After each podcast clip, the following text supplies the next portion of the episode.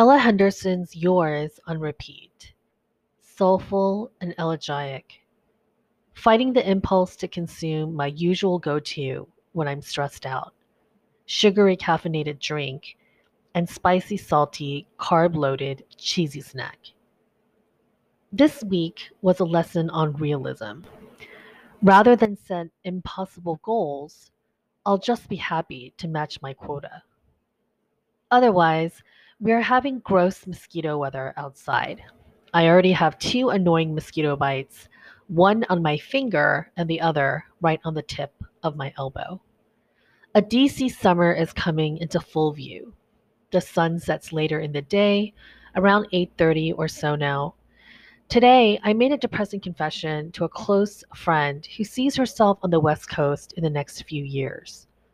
I told her it might as well be that I'll be sticking around, at least for the next year or so. There was an exciting opportunity to move to Seattle in the fall, but the way things are going, moving back home, selling my parents' house, possibly relocating, I just don't want to feel obligated to stay here. And frankly, if I do move west, I don't want to come back.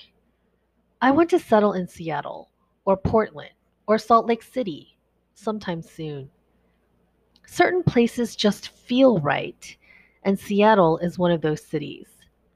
I've city hopped for most of my 20s, and now that I'm in my 30s, I have this curious desire to plant roots.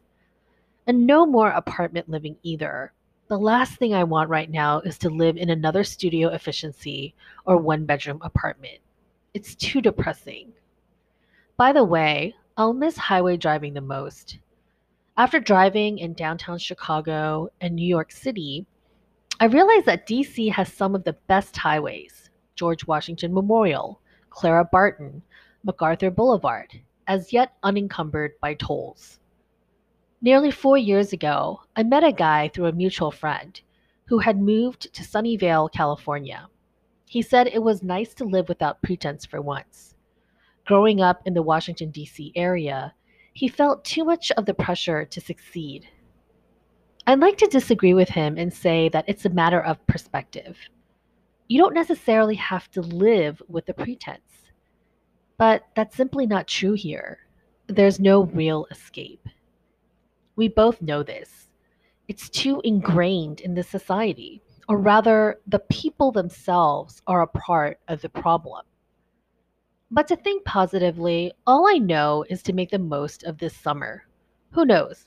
Maybe I'll pack up and leave in a moment of intrepid decision. And soon, soon, people, there's a personal storm brewing before me. I don't want to jinx it by revealing details, but just know that there have been signs. So cheers to the brave and cheers to the bold.